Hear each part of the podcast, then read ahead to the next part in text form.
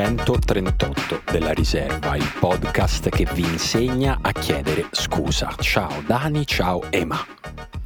Ma sempre a chiedere scusa dobbiamo stare. Cioè, che cosa No. siamo diventati? È No, importante saperlo fare. C'è qualcuno Beh. questa settimana che merita. Beh, Roberto Mancini gli dovete chiedere scusa in ginocchio abbiamo- sui ceti abbiamo- e sui cocci. Abbiamo già fatto lunedì, no? Io Eh, cioè, avevamo- proprio Avevamo solo pareggiato. Adesso è chiedere Ah. scusa dopo che l'Italia ha vinto la prima partita dopo otto mesi. Quindi chiedete scusa. Sì, la prima partita forse cioè, Ufficiale. direi dopo, dopo quella con- cioè con la Germania come dire abbiamo chiesto scusa ma era una scusa tipo ah scusa pensavamo di perdere 9 a 0 invece abbiamo pareggiato chiudendoci in area di rigore per 90 minuti invece questa è stata la prima partita non, da non so quanto tempo che vedendola dici oh eh, giochiamo bene cioè mi ero dimenticato com'era giocare bene con l'Italia C'è però un gioco lo- do fuciboli. eh, Esatto, me lo sono ricordato perché questa in realtà, cioè questa, quella di Mancini in realtà era una nazionale che giocava bene, quindi è stato un po' un déjà vu, un po' una Madeleine, un po' co- c'è un altro modo trito per dire questa cosa. Un'altra parola francese, forse ce la può dire Daniele. C'è. Si, mm, puoi usare flan, puoi dire un'altra flan. Sì, un'altra flan. Bello. No, no, abbiamo giocato, abbiamo giocato bene, tanto che il- la teoria di qualcuno, ovviamente tutta- tutte queste teorie col senno di poi, è perché non ci abbiamo pensato prima a giocare così con questi giocatori. Potevamo pensarci prima, che secondo me è una provocazione scema, però fino a un certo punto, nel senso che è vero che secondo me si è vista un'energia che non avevamo visto in tutte le altre partite post-europeo e forse è legata anche al fatto che c'erano dei giocatori nuovi con eh, un, eh, un'ambizione nuova e una voglia di dimostrare che non c'era nei giocatori prima. Sì, non, non- non- so appunto se mm, è stato più o l'Italia gioca, gioca bene o semplicemente o in Italia ci sono altri giocatori di calcio non depressi che possono anche semplicemente provare a divertirsi, mm, tra cui uno che gioca in Serie B, uno che gioca in Svizzera, cioè prendiamoli dappertutto. No, ma è, conferma un po' la cosa che avevamo detto anche dopo lunedì, cioè ci sono vantaggi e svantaggi a non avere grandissimi campioni. Il vantaggio è che non essendoci grandissime differenze tra la prima, la seconda, la terza, la tua quarta chiamata, tutto sommato puoi anche cercare di chiamare quello che ti sembra più in forma in quel momento. E, e anche Politano, cioè questa è un'altra cosa che abbiamo imparato da questa partita con, con l'Ungheria, anche Politano può fare una bella partita. Quindi Sì. va bene pure Politano. Sì, sì, assolutamente. Insomma, sono state diverse le note, le note positive. Eh, in generale era una partita giusta per misurarsi, secondo me, nel senso che della Germania avevamo detto, no? È la Germania, ma aveva un po' il mood che aveva l'Italia a Wembley. non sembrava proprio una squadra motivatissima. Eh, L'Ungheria era sicuramente più motivata, è una squadra che vive, come ne parlavamo lunedì in Gran Riserva, è una squadra che vive un, un periodo d'oro, eh, un periodo in generale di forma, di entusiasmo, di convinzione, di coesione come, come nazionale. Quindi era un bel test che, che l'Italia ha superato. ehm, diciamo confermandoci per ora perché tanto bisogna andare a piccoli passi dopo la batosta che abbiamo preso non è che dopo una o due partite si potrà si possono tirare delle linee anche perché Mancini veramente sta come dicevi tu eh, sta usando questa Nations League come un grande stage ha portato dentro tutti e per ricominciare a farsi un'idea su eh, da chi ripartire probabilmente poi la risposta finale sarà un compromesso no? fra la vecchia nazionale, quella di un anno fa o quella di Wembley di adesso e queste due nazionali che abbiamo visto a Bologna e Cesena, però ci sono indicazioni interessanti anche sui punti di contatto fra queste due nazionali, per esempio Barella, no? Uh, Barella è un giocatore importante della nazionale che ha vinto l'Europeo, un giocatore che è stato importante, centrale nella vittoria contro l'Ungheria eh, e è, è un'ottima notizia perché all'Italia serve molto Barella. Dice un'ottima notizia, io ho letto anche la statistica che Barella è il giocatore che ha segnato più gol nella gestione Mancini della nazionale. Ah, Questa è una sì, buona notizia, una cattiva a, notizia. No, al pari di Immobile e Belotti, cioè Vabbè, era una insomma. statistica un po' tricky, cioè nessuno Vabbè. ha segnato più di Barella. No, eh. è una buona notizia perché comunque cioè, allora, mh, rispecchia un po' la storia proprio di Barella che da, da Cagliari eh, quando è andato via da Cagliari era un giocatore che si prendeva tutte le responsabilità della sua squadra, all'Inter ha potuto eh, farsi un annetto di apprendistato, però uno dei problemi dell'Inter di quest'anno che abbiamo sottolineato quando non funzionava Uh, non funzionavano gli attaccanti era che forse quel vuoto l'avrebbero dovuto riempire Barella e Cialanoglu. Però Barella non è costante a livello che puoi considerarlo mh, una minaccia appunto offensiva in tutte le partite, in tutte le situazioni. Ha le caratteristiche, eh, probabilmente in un sistema come era la prima nazionale con Verratti e Giorgigno che tenevano palla sul centro-sinistra lui era si muoveva tantissimo senza palla e finiva quasi sempre sulla tre quarti, allora lì puoi anche magari andare lì e chiedere io, guarda, devi fare più cose eh, negli ultimi 30 metri. Però nel frattempo è diventato un giocatore più a tutto campo le qualità per fare bene negli ultimi 30 metri ce l'ha, però chiedergli di calciare sotto l'incrocio da fuori area in ogni partita secondo me sarebbe poco realistico. sì, però quel gol secondo me nasce ovviamente dal suo grande tiro da fuori che tra l'altro ne ha fatti un paio anche quest'anno che comunque ha avuto un'annata grigia. Eh, ma è stata una bella azione soprattutto, una bella azione dove c'è stato un velo di Pellegrini per far arrivare la palla a Barella su un passaggio di Spinazzola e è stata la partita in cui ci siamo ricordati perché Spinazzola era così importante per la nazionale e perché è un giocatore importante in generale. Sì. Cioè, non, non, non abbiamo visto finora quel, quegli uno contro uno continui che lui portava prima dell'infortunio, anche perché immagino non sia ancora in condizioni fisiche eh, ottimali, chissà se ritroverà quello spunto lì, però ha già una, un'intensità nelle corse senza palla dietro la difesa che danno proprio... è come giocare veramente pure lì con un giocatore in più in, perché cioè ti dà una soluzione in più sia in ampiezza che in profondità, cioè attacca delle zone di campo che in nazionale non attaccava nessuno, cioè quel sì. movimento dietro la linea sulla fascia sinistra non lo fa proprio nessuno. E aggiungo che è vero che ancora non ha la brillantezza esplosiva che aveva avuto negli europei, però mh, impegna la squadra avversaria quasi come se, cioè è uno che si porta dietro il suo nome è uno che spesso si porta via il marcatore diretto e un altro che viene a raddoppiarlo, cioè Spinazzola è uno che apre spazi anche per gli altri quando scende. E, e questo è, è, molto utile per una squadra che poi spesso ha faticato a trovarli quegli spazi. E l'azione di quel gol è un'altra volta un bel ponte fra la nazionale vecchia e quella nuova perché c'è la discesa di Spinazzola che è stata una dei trademark della vittoria dell'Europeo finché c'è stato, eh, però in mezzo invece c'è un passaggio nuovo che in, questo, in queste due partite la sta rappresentando quest'Italia nuova che è Lorenzo Pellegrini che è stato protagonista di tutte e due le partite che con il velo lascia, mette Barella nella disponibilità di poter fare un bel tiro, poi Barella fa un bellissimo, un bellissimo tiro, però diciamo che è difficile, dicevo prima, tirare delle linee definitive, però inizia a essere difficile immaginare che Pellegrini non sarà centrale nel nuovo corso della nazionale. Ecco.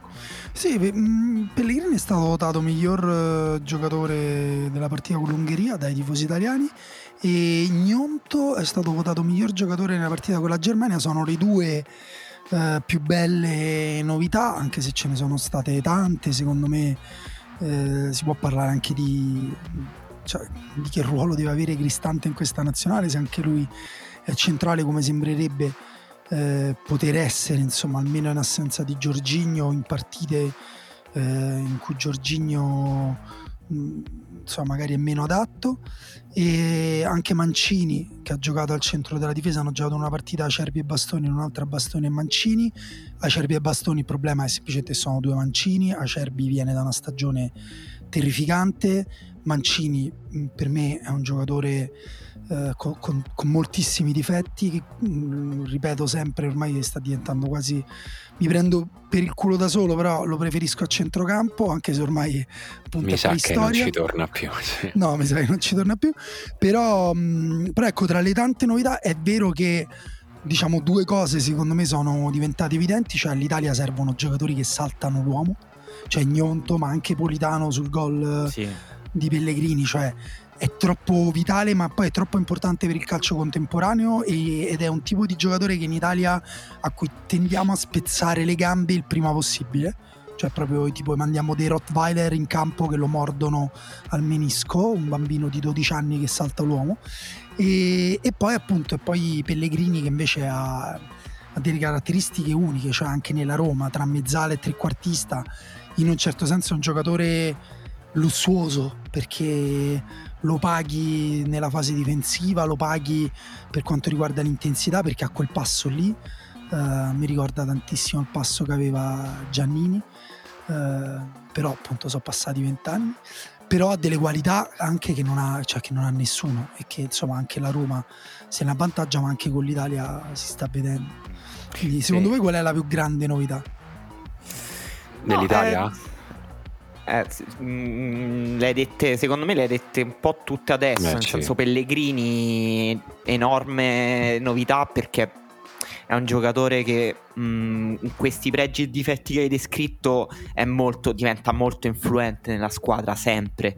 Eh, non so come potrebbe convivere con Giorginio e Verratti, perché è un giocatore che secondo me per giocare, per esprimersi, deve pure toccare tanti palloni in tante zone di campo diverse. È un giocatore comunque molto dinamico, che va sempre in zona palla, che fa tante corse anche senza palla. Cioè, è un giocatore che fa molto volume in una partita e se ci sono Verratti e Giorginio in campo, tendenzialmente lo fanno invece loro il volume di passaggi e stravolgono un po' l'identità della squadra. Però, cioè, non, ho, non sto dicendo non possono convivere, eh, bisogna solo vedere. E poi sì, la, l'altra grande novità è quello che dicevi te, cioè che Mancini sembra essersi accorto che all'Italia mancano giocatori eh, che saltano l'uomo, che in un sistema un po' appiattito che avevamo visto negli ultimi mesi servono giocatori che poi sull'esterno contro difese chiuse saltino l'uomo per darti dei vantaggi tattici. L'abbiamo visto negli ultimi mesi anche perché negli ultimi mesi era mancato Spinazzola che nella versione precedente della nazionale era praticamente l'unico giocatore che saltava l'uomo l'unico. E quando l'hai tolto all'Italia mancava proprio una soluzione. E Mancini adesso sembra puntarci di più su questo tipo di profili ma non perché eh, secondo me non ti servono i fenomeni per forza, cioè per carità, poi se uno ha eh, non lo so, Dembélé è un conto, eh, cioè sarebbe meglio, però va bene anche se hai appunto Gnonto e Politano che non sono certamente dei fenomeni, però tatticamente puntano l'uomo, abbassano le difese, ti danno ampiezza, creano superiorità numerica. Cioè, non ti serve appunto uno che ti salta l'uomo 10 volte su 10, però anche uno che come attitudine lo fa, ti serve proprio a livello tattico, secondo me. Non ho, non ho nulla da aggiungere a questa analisi che mi ha anche un po' emozionato. Io una cosa però, se, m- mentre parlavi di Verratti e Giorginio con Pellegrini, a me è venuto in mente che potrebbe essere anche una una cosa positiva perché lui è vero che è molto dinamico ed è quasi sempre uno dei giocatori che corre eh, più chilometri de- nelle partite della Roma almeno però non è detto che sia proprio una cosa positiva perché lo, lo consuma pure un pochino sì. e magari lo, lo, lo, stanca essendo un giocatore appunto dinamico resistente però non ha una grande potenza muscolare non ha un atletismo naturale straordinario quindi secondo me se diventasse un po' più numero 10 con la nazionale italiana, fermo restando che non è il numero 10 a cui dai la palla sui piedi e inventa, ma è un numero 10 che, deve, che sa mettersi nella zona di campo eh, dove serve in quel momento, magari a fare da collegamento oppure a finalizzare o a rifinire eh, l'azione, però appunto eh, sempre in movimento.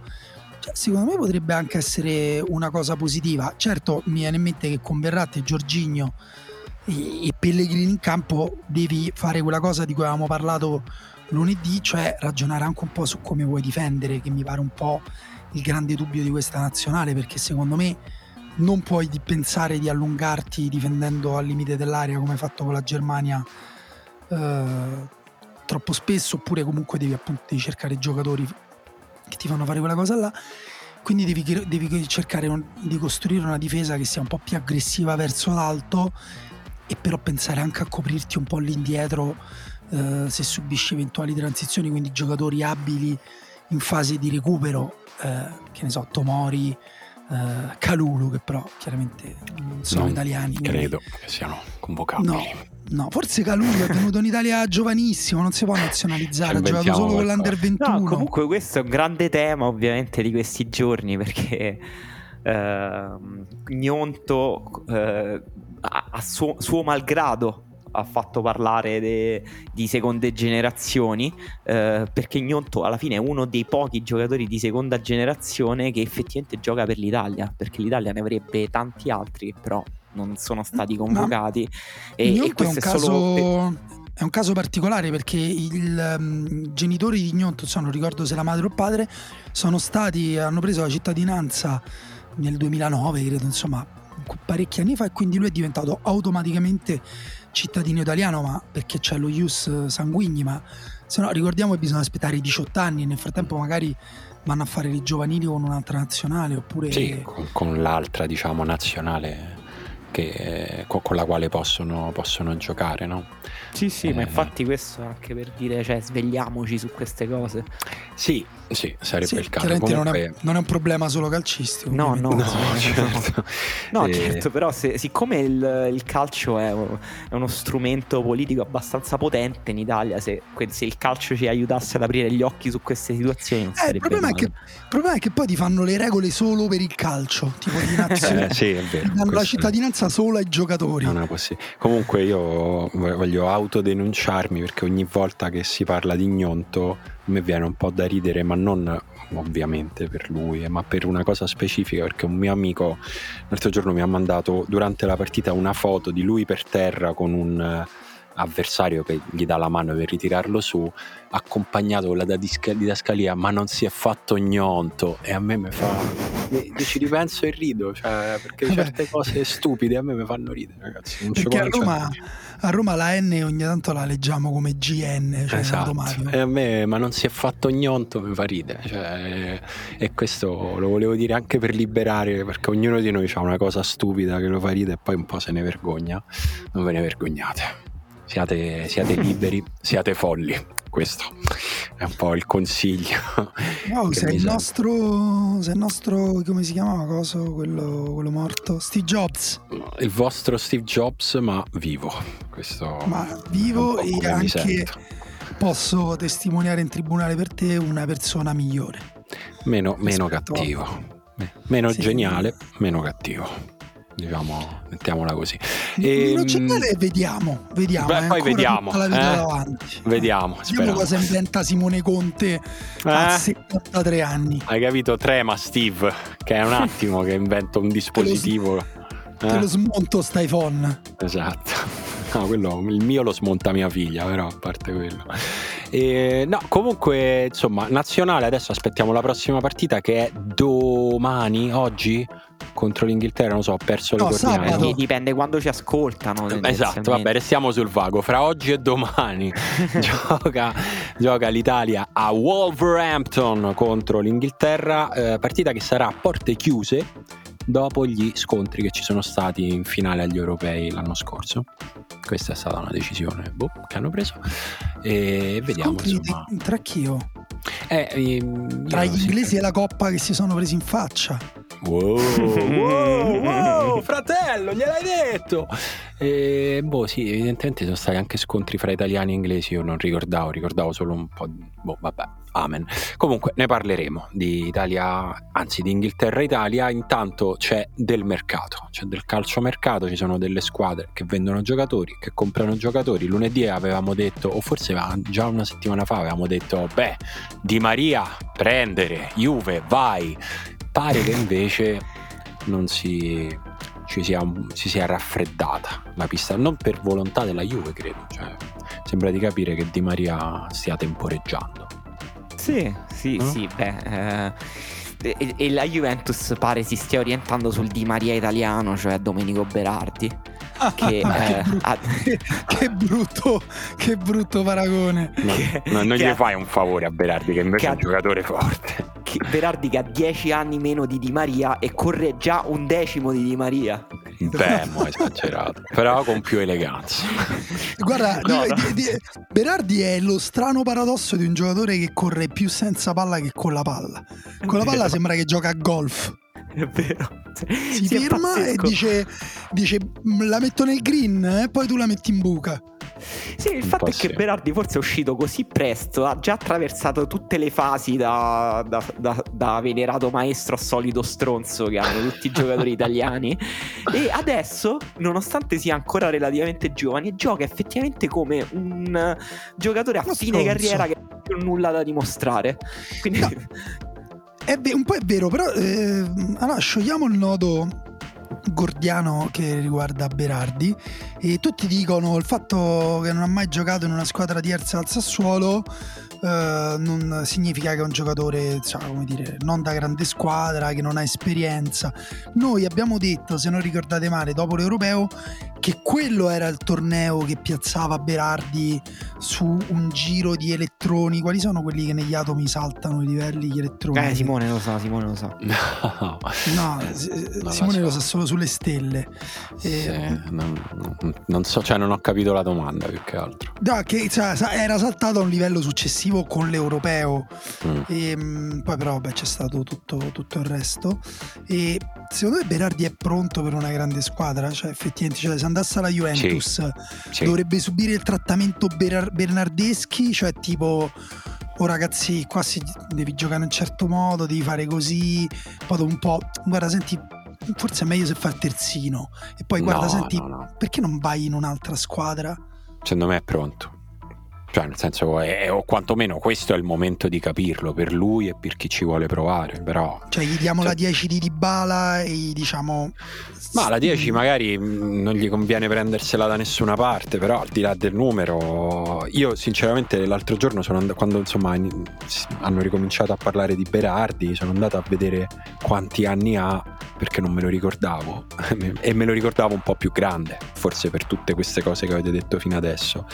27 anni è perfetto, cioè è proprio il momento perfetto per fare il salto secondo me, magari anche un paio d'anni fa era perfetto, ma insomma poi ognuno ha sue, i suoi percorsi. Emanuele mm. è stato più ambiguo però, eh? secondo me Emanuele no, no. ha un'opinione più tagliente. No, no, io, scher- io, scherzavo su Berardi, io sono grande fan di Berardi e sinceramente non, però non so cosa aspettarmi, cioè non mi aspetto una cosa alla Bernardeschi, ma perché Berardi è proprio un giocatore diverso, cioè è un giocatore che dà la pausa, è un regista offensivo, è un giocatore che gioca prima con la testa e poi con i piedi. E questo è diverso da Bernardeschi, invece è un, un esterno dinamico, tutta corsa, con qualità fisiche diverse da Bernardeschi da Berardi ehm, che però in un sistema caotico come quello della Juve senza doti tecniche eccezionali è naufragato. Berardi se gioca più con la testa gioca più eh, facendo valere la sofisticatezza delle letture che ha sviluppato in questi anni secondo me può far bene. Eh, e sarà utile soprattutto alla Juve senza di bala proprio per fare quel lavoro di cucitura del gioco sulla, per risalire il campo sulla tre quarti nei mezzi spazi che faceva di bala e che Di Bala da solo risolveva tutti i problemi della Juventus fondamentalmente a livello proprio di manovra. Eh, non so però se eh, Berardi a un livello più alto può fare quello che faceva Di Bala, che è un giocatore ovviamente con delle doti tecniche eh, diverse, che ha un carisma, ha il carisma di chi a 20 anni è andato alla Juventus, che giocava da eh, 7 anni in quella squadra. Eh, quel salto di livello secondo me rimane un pochino mm, difficile da pronosticare mh, mm, ancora oggi nel calcio, quindi potrebbe, lui potrebbe risentirne anche perché al Sassuolo comunque lui giocava lì eh, da dieci anni, fascia da capitano, ehm, tutte le responsabilità a lui, bisogna vedere in un sistema in cui lui non è più così centrale se riesce a fare quel tipo di gioco. Oh, però la- l'antipatia potrebbe aiutarlo, cioè nel senso appunto non... È antipatico? no- beh, sembra un po', no? Sembra un po'... Mm, Sì, un po' No. migliorato secondo me nel Sì, tempo. eh. sì, no, io devo dire, nel- non lo metto. Cioè, non, Beh, non- però non- abbastanza spigoloso, dai, Ma scontrosetto. sulle- si fa i cazzi suoi. Schivo. Eh, vabbè, sì, ho capito. Sì, diciamo, sì, non, sì. diciamo, non è Non è antipatia, però non è, non è manco simpatia. No, no, no, quello che ecco. abbiamo detto. Vero, vero, non è neanche simpatia. Però comunque, boh, non me lo- si, fa, si fa gli affari suoi, porta magari le sue statistiche a casa e magari alla fine dell'anno i tifosi della Juventus diranno ma lo sai che dobbiamo inchinarci di fronte a questo Berardi? Beh, comunque lui ha un'efficacia su, a livello di rifinitura nel calcio italiano che è provata ormai e che la Beh. Juventus non ha. Cioè, comunque ha fatto un giocatore da 14 assist, 14 assist in Serie A. Eh, se guardate le classifiche degli assist degli ultimi anni della Serie A, l'hanno fatti solo grandissimi giocatori, eh. Milinkovic Savic, Luis Alberto, Pjanic, questo tipo di giocatori qua. Aggiungo, mettici pure che ha questi numeri nel Sassuolo, che comunque con tutto è bene per il Sassuolo, è il Sassuolo, cioè che magari lui ne ha fatti pure più di 14 di passaggi buoni per fare un gol. E questo sto Solo cioè, che che ma- Scamacca non li ha segnati, è questo che vuoi dire? ma quest'anno Scamacca, gli ha- insomma, sono 10 anni che gioca, quindi mettici, però magari Dici De Frel. Ecco, mettici tutti, però magari la stessa identica stagione di Berardi con in mezzo Vlaovic, gli assist sono 20 invece che Ma 14. Questo Scamacca è il nuovo giocatore del Barcellona, state dicendo? What? Io sapevo Paris Saint-Germain. Ah no, è vero, sì, scusa, ho confuso pure, è talmente assurdo che per me poteva pure dire Real Madrid, tanto... Quindi Messi, Neymar, Scamacca. Bah. Bello. Beh, eh, devo dire è MSN. lisergico. La Eh, nuova. MSN. Abbastanza lisergico. Non so, se ne parla. Più che altro credo che il Paris Saint Germain prima dovrà capire cosa vuole fare con i cardi. O meglio, lo ha capito, ma eh, poi deve ehm, regolarsi di Icardi anche conseguenza. l'ha capito e ha detto io resto qua. Ah, Sto molto bene qua. e allora hanno detto sì, però ehm, senti. Eh, no, non, non so come, non so che cosa, che cosa Senti, succederà. almeno la, pa- almeno la panza smaltiscila, gli hanno detto. Lui ha detto, no, no, io resto qua e magno. C'ha la panza? No, no, non sono così Eh, beh, era sembrato un po', po' fuori forma, no? Eh, ma confermi? Io me lo ricordo un po'... sì, beh, un po' fuori forma, sì, eu- eu- eufemismo, diciamo. Eh, poi, insomma, non, non sfociamo nel body shaming, Eh, in un brutte attimo, eh. Ma invece scusate perché abbiamo parlato di Berardi, eh, perché neanche mi ricordo, però mi pare che non abbiamo detto in quale squadra andrà di Bala e credo che noi abbiamo in anteprima assoluta la notizia.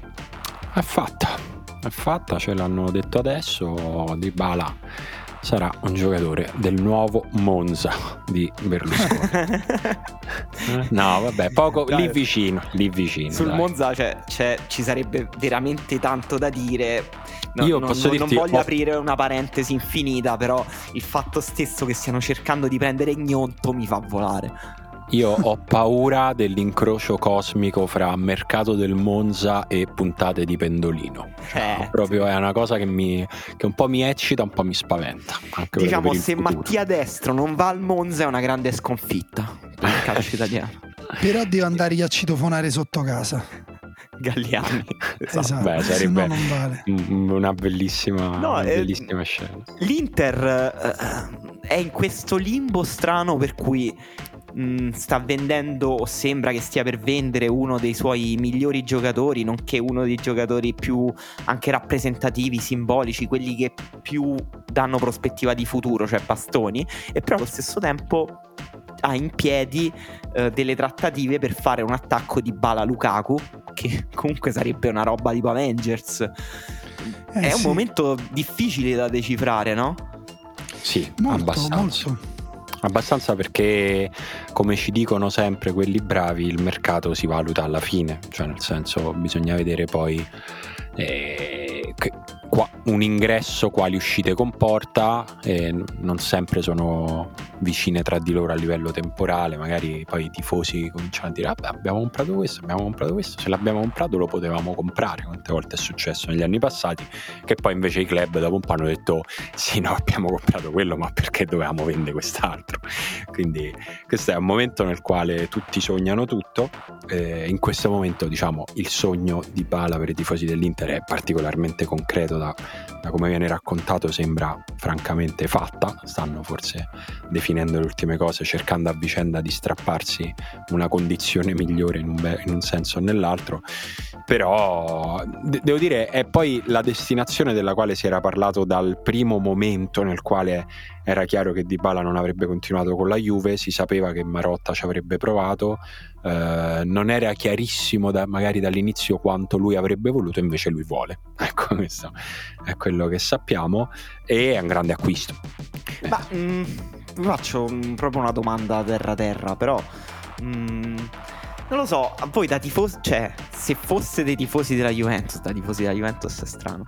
Se fosse tifosi della Juventus, come prendereste questa cosa di Dybala che più o meno a cuor leggero va all'Inter? Cioè, perché io rimango sempre stupito da, da, queste scelte dei giocatori? Perché sono molto pigre cioè perché capisco dalla prospettiva di Dybala che è molto comodo andare all'Inter. Comunque una squadra che tendenzialmente ti assicura competitività il prossimo anno giochi in Champions League ti sposti da Torino a Milano quindi viaggio breve stai in una città comunque figa quindi a livello di comodità la capisco. Però è possibile che tu hai fatto la storia di un club e devi andare nel club rivale cioè non ci credo che Dybala non ha altre possibilità. Io lo so che poi sono, faccio questi discorsi un po' naif e ogni anno faccio gli stessi discorsi, però cioè, non lo so, a un certo punto potrà cambiare questa cosa o no? Proprio per forza, deve andare per forza nell'unica squadra che i tuoi tifosi odiano.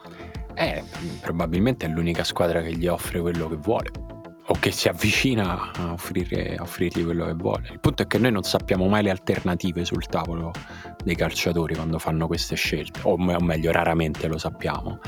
E in questo caso, chiaramente la, la, valutazione cambia, no? Nel senso, un conto è se Di Bala, diciamo, l'Inter gli offre, siamo sulle cifre che dicono i giornali, 6 milioni all'anno e stessi soldi glieli offre boh, il Paris Saint Germain, allora tu dici, vabbè, ma forse no?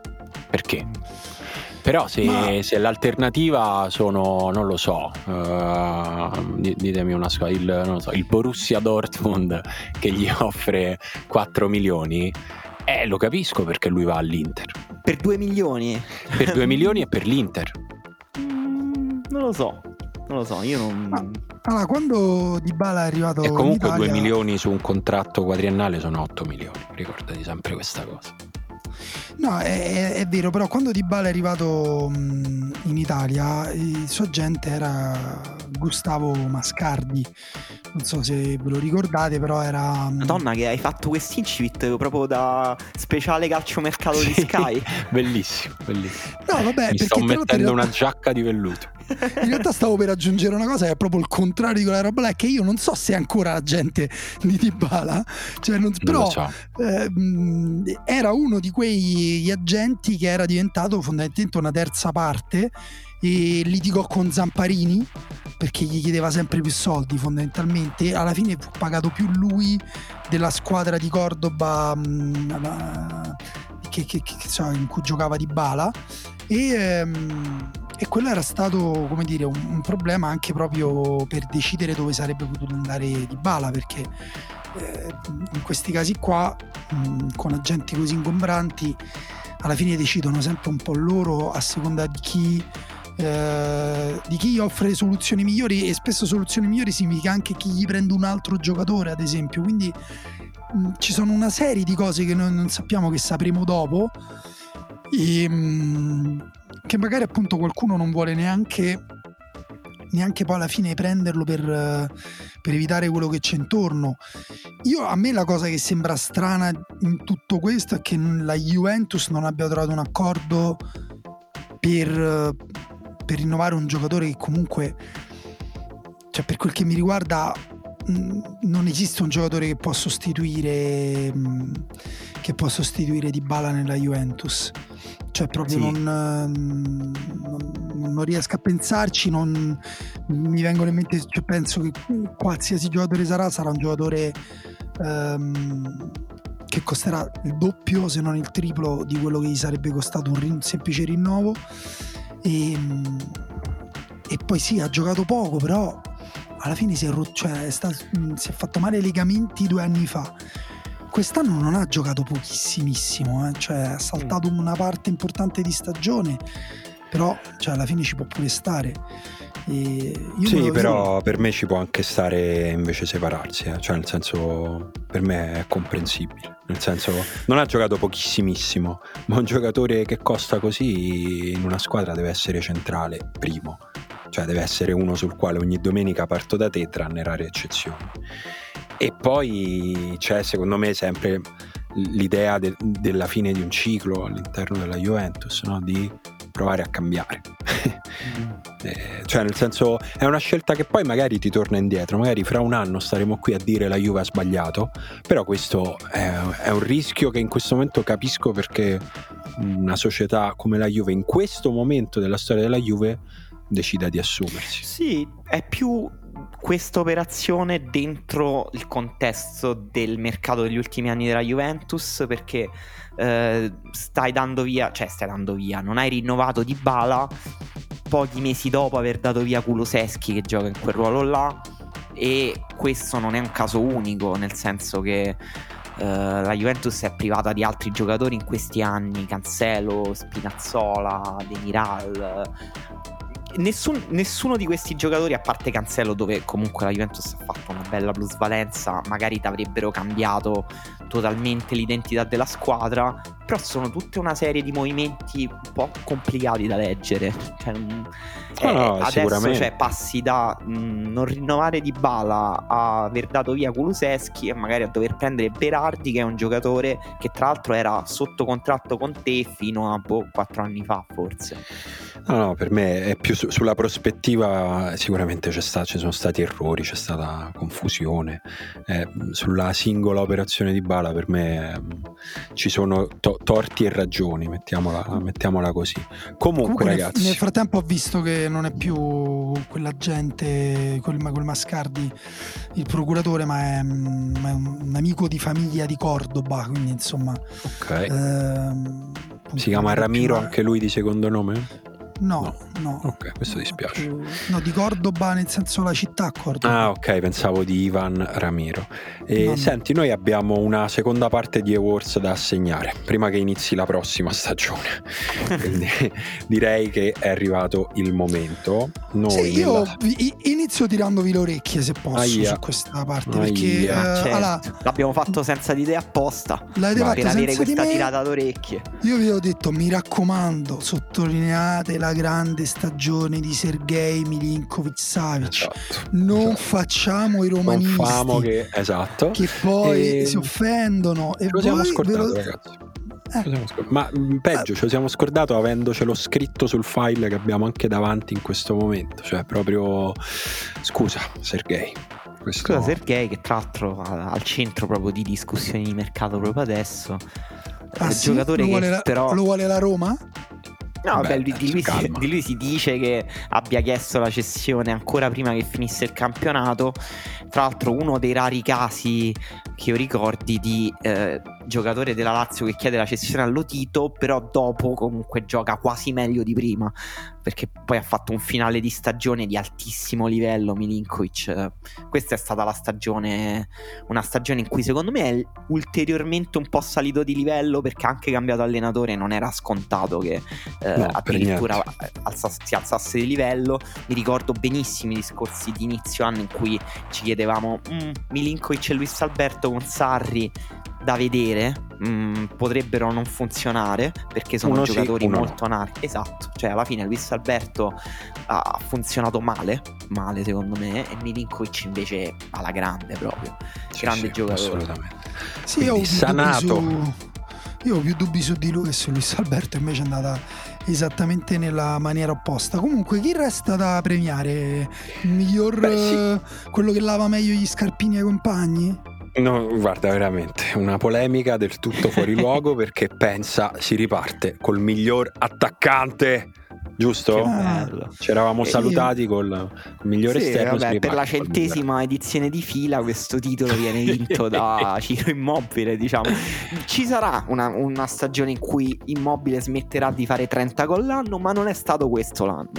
Eh no, nel senso che cioè, è difficile non darlo a Immobile. Eh, È sbagliato non darlo a uno che fa 27 gol in Serie A in un anno comunque nel quale la sua squadra non è che lotta per lo scudetto, no? Cioè, nel senso la Lazio ha avuto anche diversi passaggi a vuoto, diversi momenti, momenti d'ombra, ma Immobile è stato una tassa, come è ormai da, da anni in Serie A. Quindi diciamo che le nomination ci sono e sono anche candidature forti le altre che- delle quali adesso parliamo. Però lo vince Immobile. Daniele, Sì. vuoi contestare questa Sì, decisione? no, La vuole no, contestare? figurati. No, non la vuoi. Figurati, figurati, io Immobile l'ho anche conosciuto di persona, un bravissimo ragazzo. pensa solo a fare gol anche fuori dal campo da calcio. Quindi, cioè, tu gli chiedi come stai, lui dice: eh, Non ho segnato Gol. oggi, ma non hai giocato, Ciro. Eh, lo so. ma-". E no, l'unico che avrebbe potuto, secondo me, competere. Cioè, ci sono due, due competitor principali che erano eh, Vlaovic e Abram, secondo me, nel ruolo di centravanti. Sì. Nel- consideriamo come attaccante più generale, l'altra candidatura era quella di Leao. E, e poi cioè, vabbè, abbiamo volevamo sottolineare anche Simeone perché comunque ha avuto una stagione pazzesca e tra l'altro mh, tornando velocemente sul mercato si parla di lui come forse sostituto eh, panchinaro compagno di Vlaovic alla Juventus quindi insomma per dire anche come è cambiato il suo status no? E, Mamma mia. ecco, Un anno fa man- mandato via in prestito dal Cagliari, quest'anno forse alla Juve. esatto. Però forse proprio come 9 puro Vlaovic e Abram forse sono quelli che un pochino hanno avuto appunto hanno rispolverato la grande arte del centravanti mentre Leao eh, vabbè ne parleremo dopo insomma Sì, Sì, mm, Abram secondo me ha giocato benissimo anche proprio lontano dall'area di rigore. Ha fatto un lavoro pazzesco anche per come giocava la Roma e per le responsabilità che gli ha dato la Roma. Vlaovic secondo me ha retto bene un passaggio delicato che era quello dalla Fiorentina alla Juve a gennaio. Sembrava proprio tutto apparecchiato per il suo crollo e tra l'altro cioè così apparecchiato che poi per qualcuno c'è stato effettivamente questo crollo. Secondo me no. Cioè mi sembra evidente che Vlaovic abbia retto quel passaggio. Però Immobile di nuovo, di nuovo il giocatore migliore della Serie A a battere gli expected goals, cioè il giocatore della Serie A col tasso di conversione più alto eh, e più alto di quello di Vlaovic anche. E in Europa è dietro solo a Son, Haaland e Iago Aspas, cioè i tre più grandi giocatori al mondo. Sì. sì, sì. eh.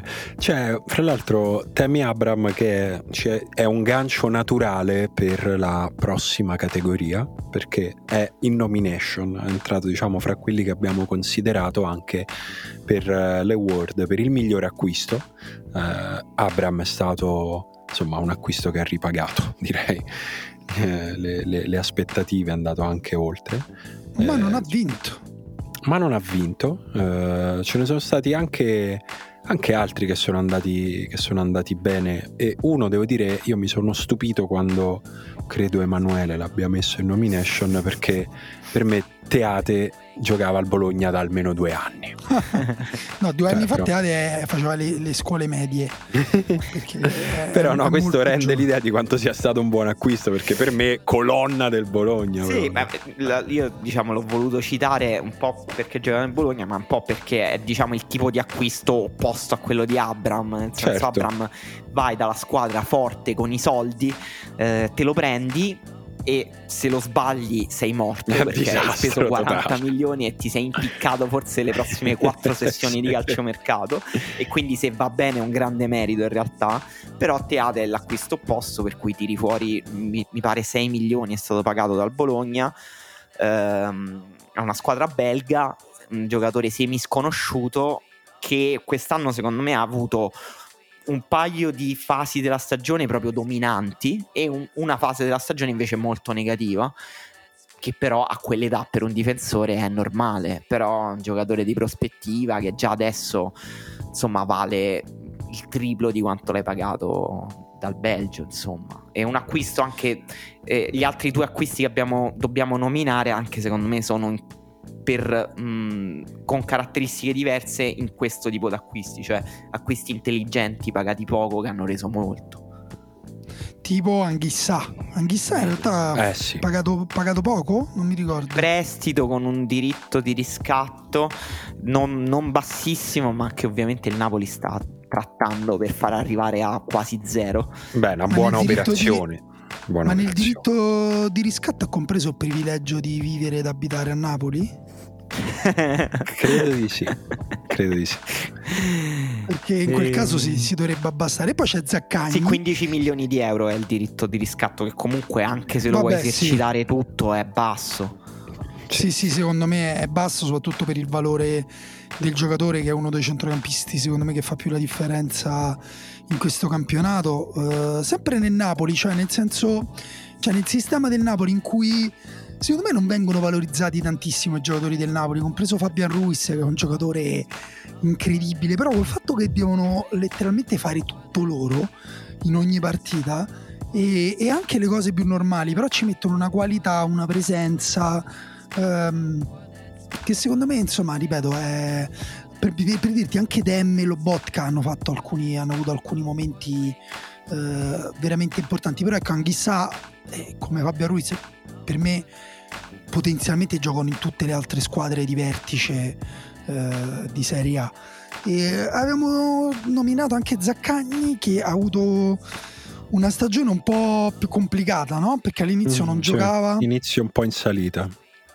Poi si è rivelato effettivamente quello che poteva essere l'uomo in più della, della Anche Lazio. Se, si è criticato molto, io ho letto un tweet, diciamo, di un account di un giornalista eh, laziale che però abbastanza condiviso e discusso, cioè che Felipe Anderson avrebbe avuto una mm, stagione migliore di Zaccagni.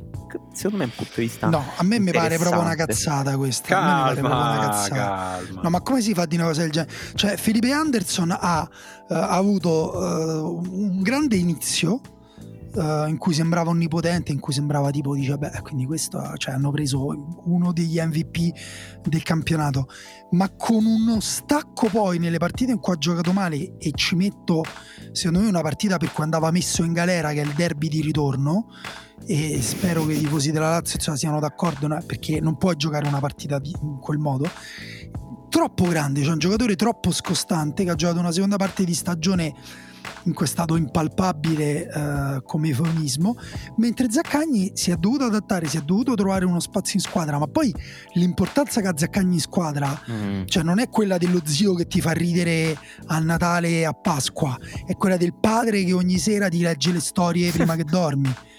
È cioè... vero, cioè è vero nel senso che nelle sue partite migliori Felipe Anderson è molto vistoso perché oggettivamente ha un talento secondo me proprio è il triplo di quello di Zaccagni come talento. Però Zaccagni ha un'intensità, una presenza, una continuità nelle partite nella stagione della Lazio che secondo me gli ha proprio cambiato la faccia tattica alla squadra e sarà ancora più importante il prossimo anno. Poi è un giocatore che magari ancora segna poco, fa pochi assist si è preso una brutta squalifica per simulazione proprio in quel derby che citavi te della brutta brutta partita di Felipe Anderson.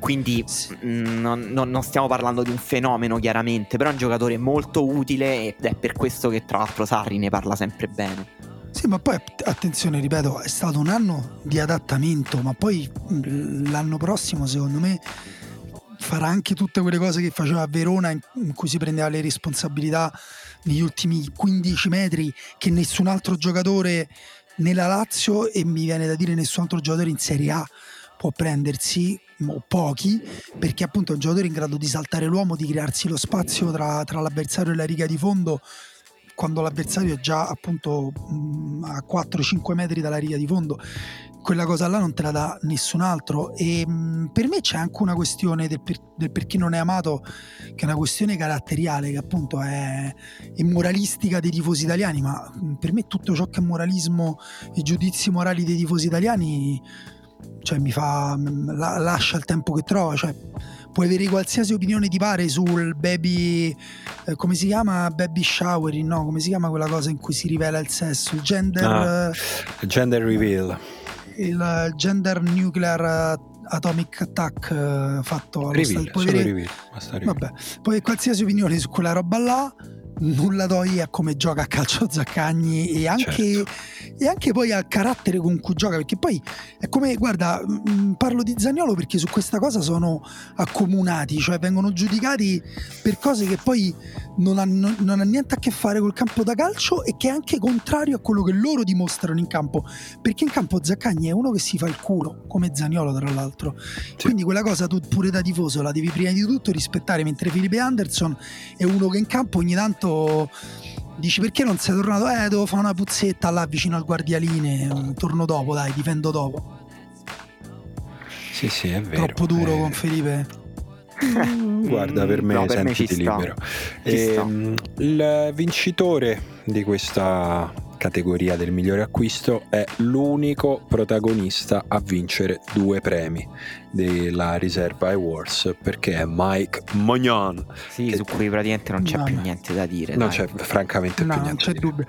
Pre- perdi il portiere più forte del campionato e prendi il, quello che diventerà il portiere più forte del campionato. Chapeau Chapeau, come dice esatto, esatto, come dice Antonio. Vabbè, e, andiamo scusa, direttamente alla prossima categoria. No, solo so. a proposito di portieri, visto che era in nomination uh, vicario, ne parlavamo una settimana fa e dicevamo: Ma che, fa, che succede adesso che ritorna al Cagliari? Realtà, ecco, è andato al Manchester City. No, no, in realtà non era vero che doveva tornare per forza al Cagliari perché l'Empoli aveva un diritto di riscatto e lo ha esercitato. Quindi Vicario adesso è un giocatore dell'Empoli che potrà decidere se provare a tenerlo un altro anno per avere un forte portiere per fare la, la, Serie A oppure se capitalizzare subito perché sicuramente le richieste non, ah, L'Empoli mi sembra che voglia capitalizzare subito tutto mi sembra la squadra che ha più fretta di vendere al mondo non Beh, perché vediamo. però vende proprio appena un giocatore fa tre partite buone lo vende eh, sai, sono, sono approcci, però insomma. Perché ce l'hanno tanti altri forti.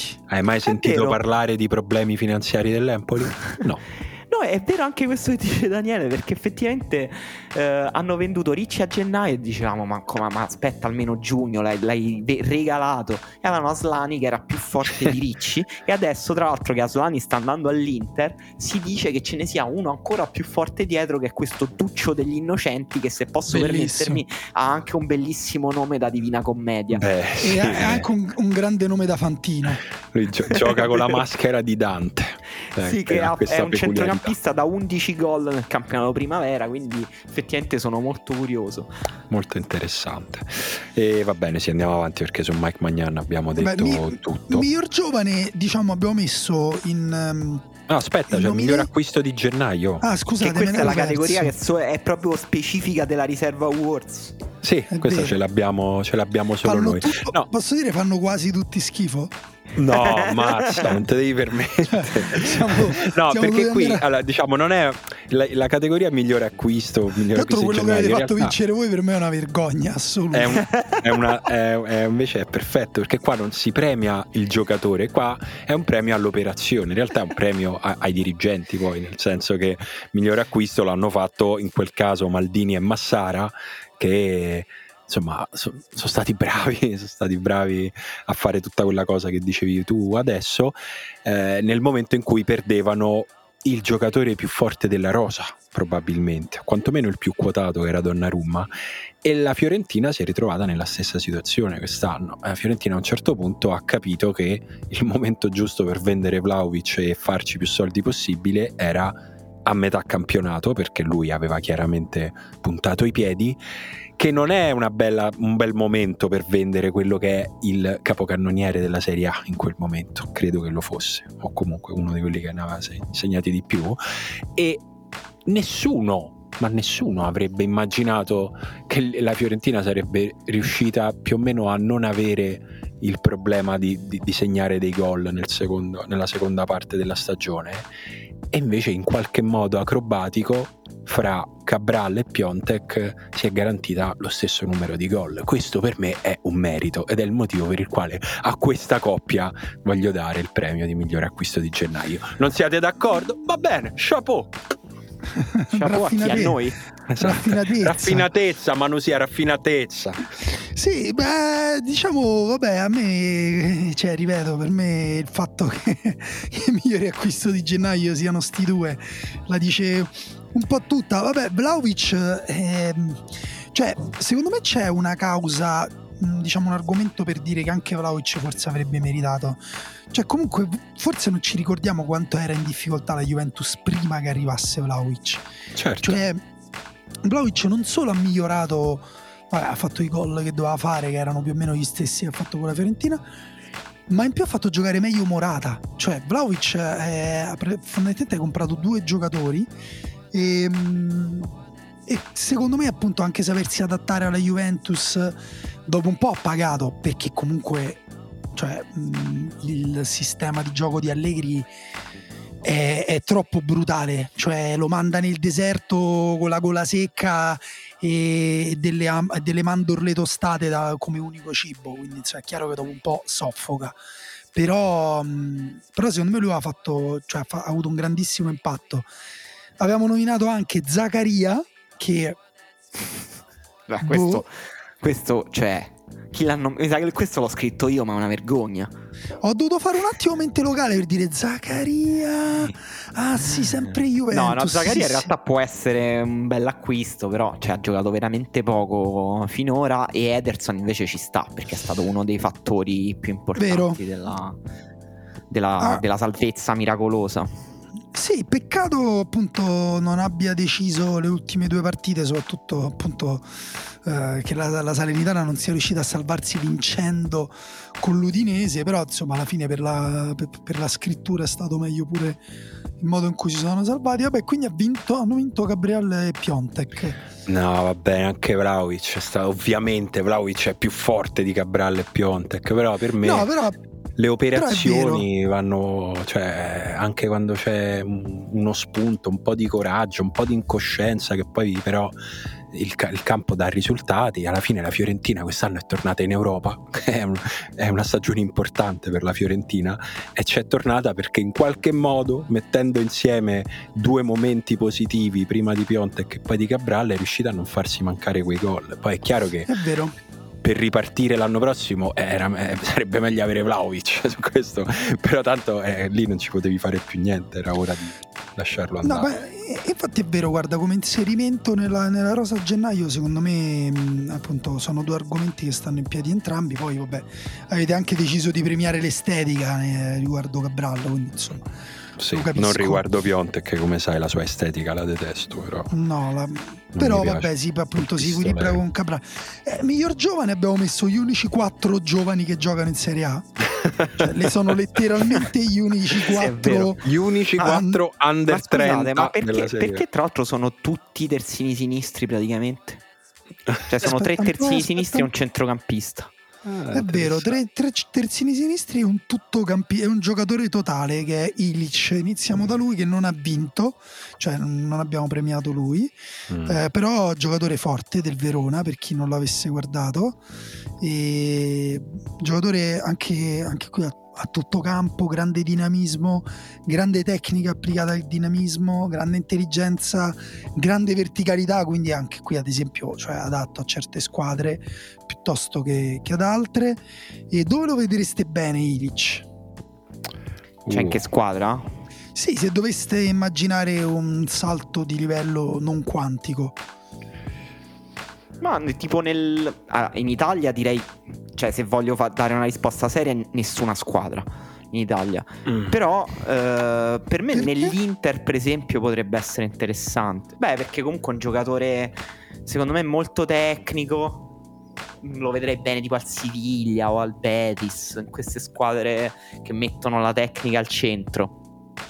E, però se no l'Inter per me è una squadra um, insomma con gioco di possesso che avrebbe bisogno di qualità eccetera secondo me sarebbe bello forse Inter sì dico In...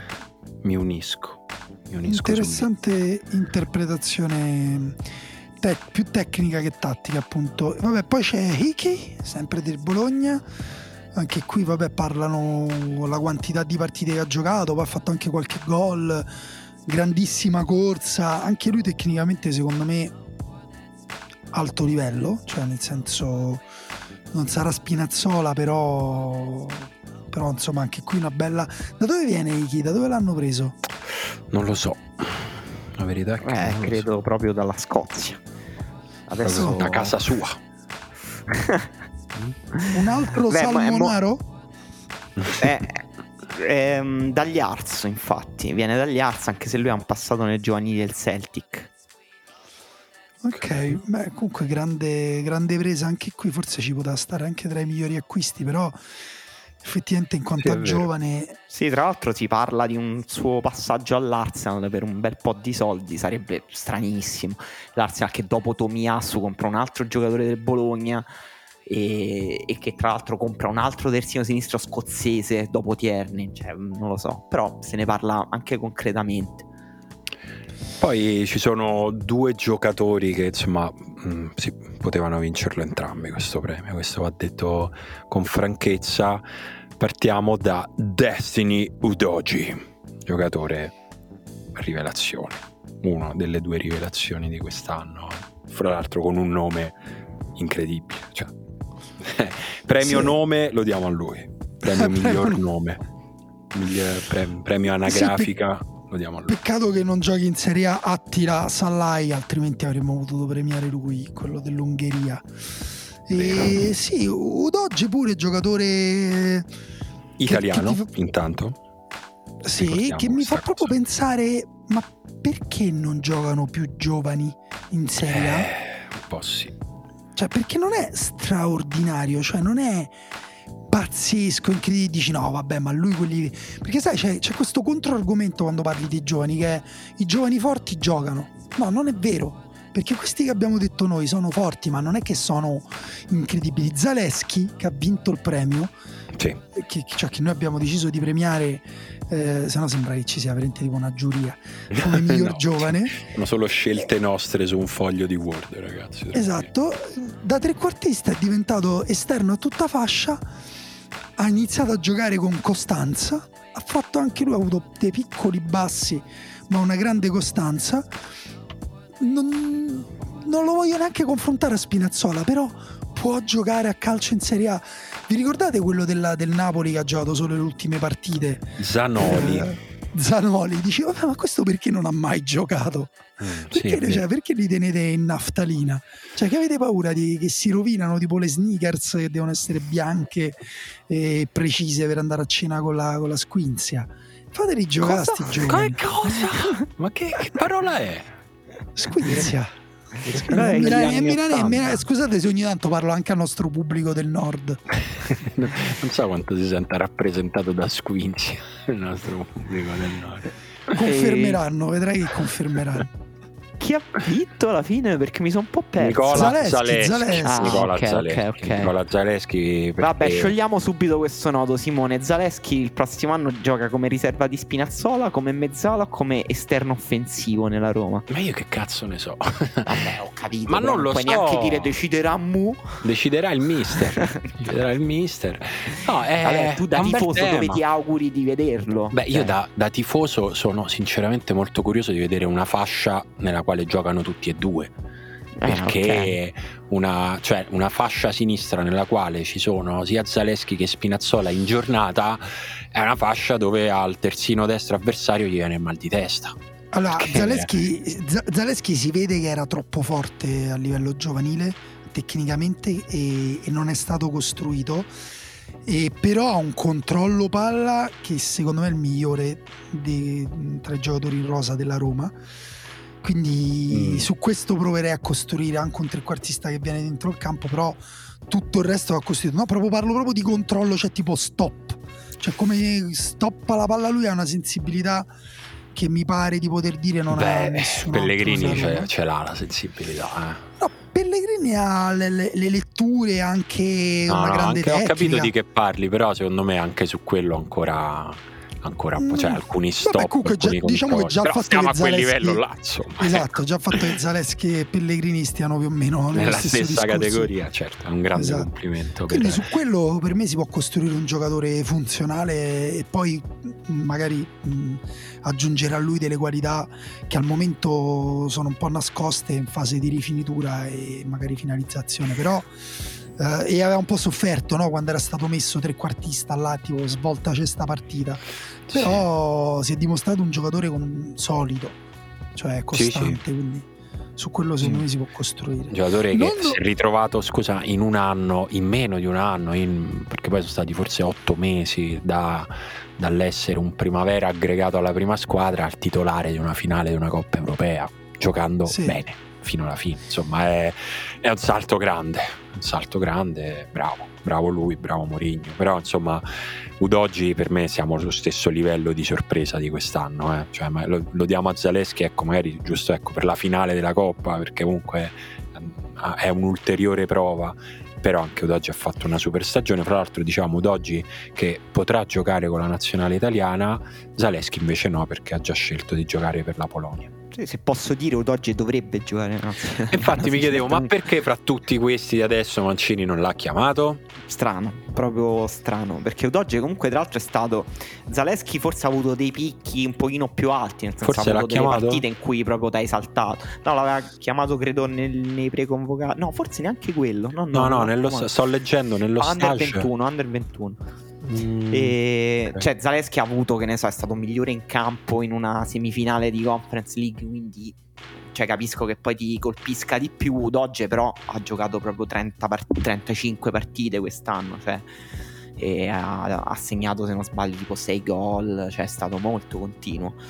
E quindi cioè, dovrebbe proprio giocare in nazionale, se non titolare, insomma, la prima riserva di Spinazzola, secondo me. Cioè, non, non puoi chiamare ancora Emerson Palmieri per quanto è un mi, giocatore che amo. sembra, mi sembra aver eh, preso la parabola discendente Emerson Eh Palmieri, sì, cioè, direi. Vediamo con il Lione l'anno prossimo, però mi sembra pure poco motivato. Comunque, Zaleschi, stavo per fare un gancio eh, metafisico, non è un fenomeno, mi sento di poter dire, eh, anche se mm, un- una delle qualità da diciamo 1%, ma il fenomeno perché poi alla fine è giusto che la riserva chiuda con due grandi voti, no? Il fenomeno e il bluff di questa stagione. Sì, un po' la sorpresa e la delusione, diciamo, no? Chi è stato il vero fenomeno? Beh, no, mm, insomma, eh, lo sanno tutti, questo non è che scopriamo niente. Il vero fenomeno di questa stagione è stato Rafael Leao, premiato un po' da tutti come MVP del campionato e anche il giocatore forse che ha fatto il salto più incredibile dall'anno scorso a questo, perché l'anno scorso aveva chiuso una stagione modesta in cui aveva avuto i soliti 5-6 lampi in 38 partite in cui dici ma questo è forte ma diventerà mai un giocatore? Sì un anno dopo Pensa, è diventato un giocatore. Eh, segna ancora troppo poco e quindi il fatto che lui abbia ancora dei margini di miglioramento è incredibile cioè, sì, segna, segna poco in termini assoluti perché nella fase finale della stagione ha iniziato a segnare anche tantissimo e soprattutto o segnava o faceva l'assist nelle ultime sì diciamo sei, sette segna partite, poco quindi se- rispetto a quello che eh, si costruisce. Cioè sì, diciamo, ha diciamo segnato una se- decina di gol è un giocatore che può farne anche 20 in carriera penso in una stagione di Serie A. Ok però se continua eh, come ha finito cioè se facesse una stagione non dico proprio esattamente come nelle ultime sette partite ma anche bu- non segnando non facendo gol ogni tanto comunque parliamo di un giocatore che l'anno prossimo segnerà più di 20 gol. Cioè e se tu mi dici l'anno prossimo Leao ha segnato più di 20 gol io ti dico ok ci sta Sì, sì, no, infatti è questo incredibile, il fatto che lo stiamo premiando come fondamentalmente miglior giocatore dell'anno, l'hanno premiato tutti per questo perché effettivamente è stato il giocatore decisivo eh, nella squadra che ha vinto lo scudetto ed è stato decisivo soprattutto segnando gol decisivi perché ha segnato il gol dell'1-0 contro l'Atalanta, ha segnato contro il Genoa, ha segnato contro la Fiorentina, ha segnato proprio gol pesantissimi nell'ultima partita, ha chiuso con due assist, tre assist contro il Sassuolo quindi giocatore eh, determinante nella squadra che ha vinto uno scudetto anche un po' sorprendente, quindi eh, premio quasi obbligato, però eh, allo stesso tempo il fatto che, eh, che possa ancora migliorare lo rende davvero eccezionale. Ehm, poi ci sono altri giocatori che hanno fatto un grande salto quest'anno rispetto all'anno scorso, uno anche lui secondo me forse ancora più incredibile di Leao perché dicevamo non, non, pensavamo neanche che avesse un particolare talento è Caprari, cioè 28 anni, giocatore che stava avendo una carriera media, cioè da squadre bassa Serie A eh, anche facendo la riserva tendenzialmente eh, e quest'anno è diventato un giocatore da, da tanti assist e tanti gol. Ecco, cioè, guardate i 28 anni di Caprari, pensate ai 28 anni di Berardi, che, che saranno ah. tutto l'anno prossimo. Dico solo questo. Beh, questo, eh, questa strano. è una bella prospettiva. Però Berardi non è stato inserito nella nostra categoria fenomeno, no, no. Eh, non è stato nominato, mentre invece abbiamo nominato Bremer, vabbè, va da sé, insomma, come dire, la guardia del corpo preferita di, degli italiani. Di tutti. E, e poi abbiamo inserito anche Pellegrini, di cui abbiamo già parlato. E sì, sono riguardo... quelli che hanno avuto una, crescita importante. Forse anche Simeone ci rientra in questa stessa categoria, eh? cioè un altro che ha avuto un anno del tutto sì. impronosticabile. Quindi, insomma, poi sì, però sono... Pellegrini per me si è preso delle responsabilità con un allenatore che se non te le prendi ti spezza le caviglie e ti manda a giocare a hockey sul ghiaccio. Sì, sì. E invece è diventato un giocatore importante per la Roma di Murigno e quello che ha ottenuto la Roma quest'anno l'ha ottenuto grazie a lui. Poi appunto non, fa, non moltiplica i pani e i pesci, però insomma. Però in, in alcune partite ci si è avvicinato a, sì. alla, alla miracoloso. Quindi il fenomeno è Leao. Sul blef ne abbiamo parlato. Abbiamo parlato, partiamo dalla considerazione che non c'è un bluff, cioè non c'è un giocatore del quale quest'anno puoi dire, beh, è stato proprio eh no, lui. Perché puoi dirlo quasi di tutti, puoi dirlo di tanti. Ci sono stati tanti che eh, magari in momenti diversi della stagione hanno, hanno deluso, non hanno raggiunto il livello che ci si aspettava da loro. Ovviamente anche qua Uh, si va un po' più sui nuovi acquisti perché sono quelli che arrivano con, con più aspettative.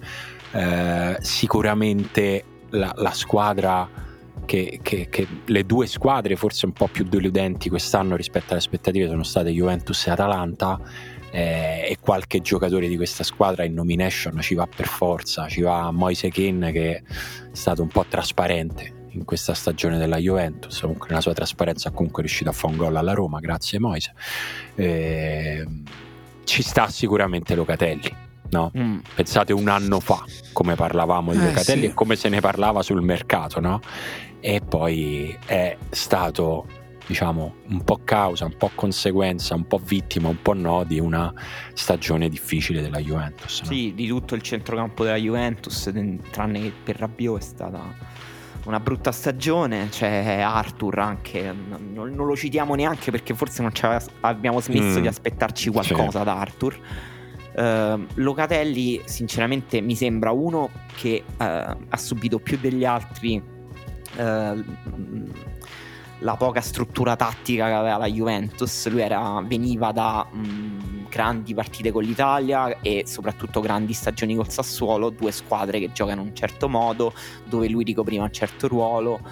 Però secondo me aveva dato dimostrazione di un talento che poteva essere indipendente da questi contesti ehm, e che poteva anche giocare bene il centrocampo della Juventus. Non ha giocato totalmente male secondo me, eh. a volte si è incollato sulle spalle le difficoltà della manovra della Juve, però ha fatto troppo poco, effettivamente ci, ci si poteva aspettare di più.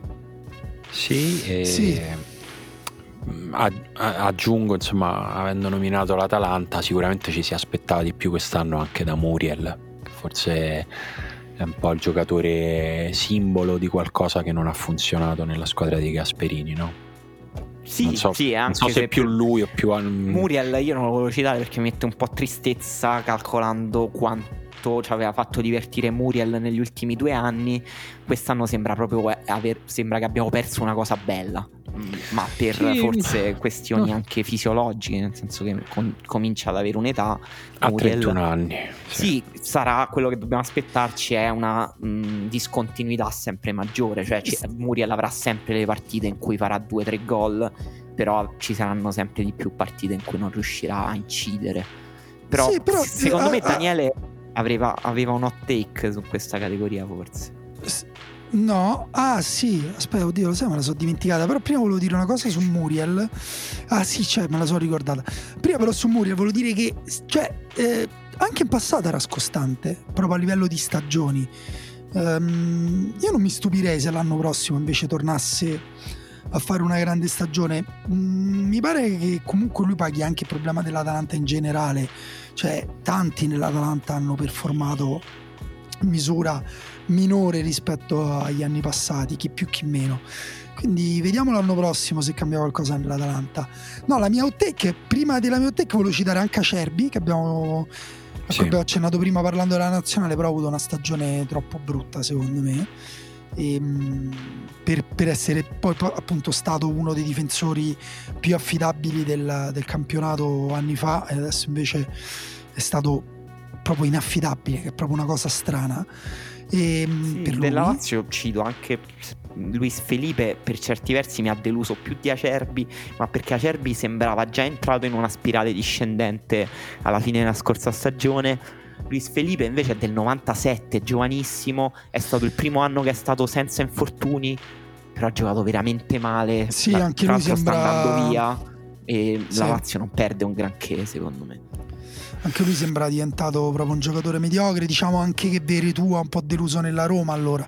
Se proprio Beh, una bella flessione. Anche Bella flessione. Un giocatore della, della Roma. E Geco forse nell'Inter, anche se i numeri ci sono. Ah, quindi... Nel finale forse un po' boh, deluso. Però... Cialanoglu rispetto prima, all'inizio sì. di stagione in cui sembrava importantissimo. Poi non ha più.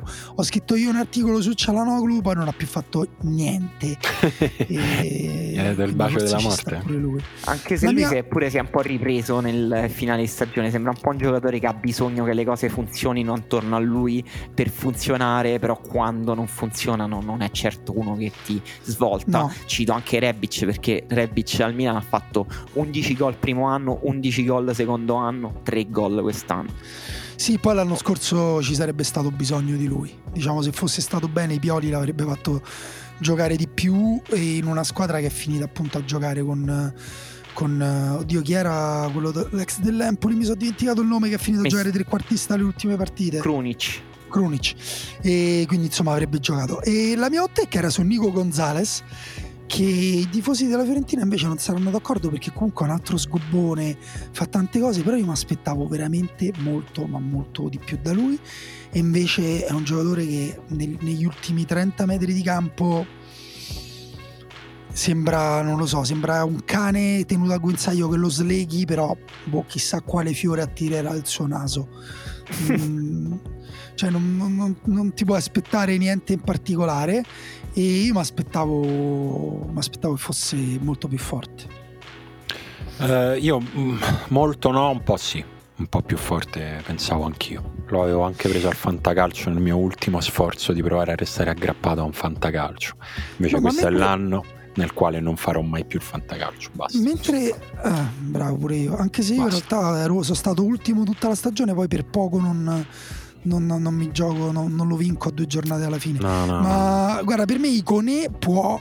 L'anno prossimo potrà avere una, un'ottima stagione in fase di finalizzazione e rifinitura. Invece mi pare proprio che Nico Gonzalez cioè può solo aumentare il volume delle cose che fa e quindi aumenterà anche gli ultimi passaggi, le cose però a livello qualitativo mi pare di averlo visto cioè mi pare mentre Icone secondo me non l'abbiamo ancora visto eh, veramente mm, sì ci sta ci sto non vabbè so, quindi sto bluff a chi Correa l'abbiamo nominato che era uno di quelli che avevamo nominato. scritto ma sto sì. bluff Correa, eh, Correa, Correa molto male eh. poteva anche vincerla questa categoria secondo me perché era chiamato a un salto un po' di qualità nella sua carriera che lui ha sempre un po' mancato l'ha mancato di nuovo e di nuovo mille problemi fisici è uno di quei giocatori che sembra infortunarsi anche sbattendo il mignolo sul comodino la notte gli vogliamo accollare lo scudetto perso dall'Inter? va bene Oh, sì, alla 100% bluff. suo e allora eh. Ah, tanto dai, dobbiamo trovare un Correa. criterio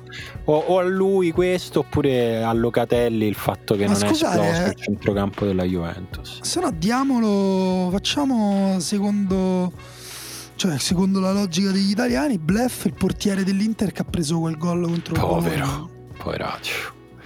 No, no, quella non ce la faccio neanche per scherzo. No, vabbè, diciamo che sì, mm, mm, è, è un po' un ex equo fra tutti questi, l'abbiamo detto prima, non c'è proprio uno che si è distinto per bleffaggine quest'anno.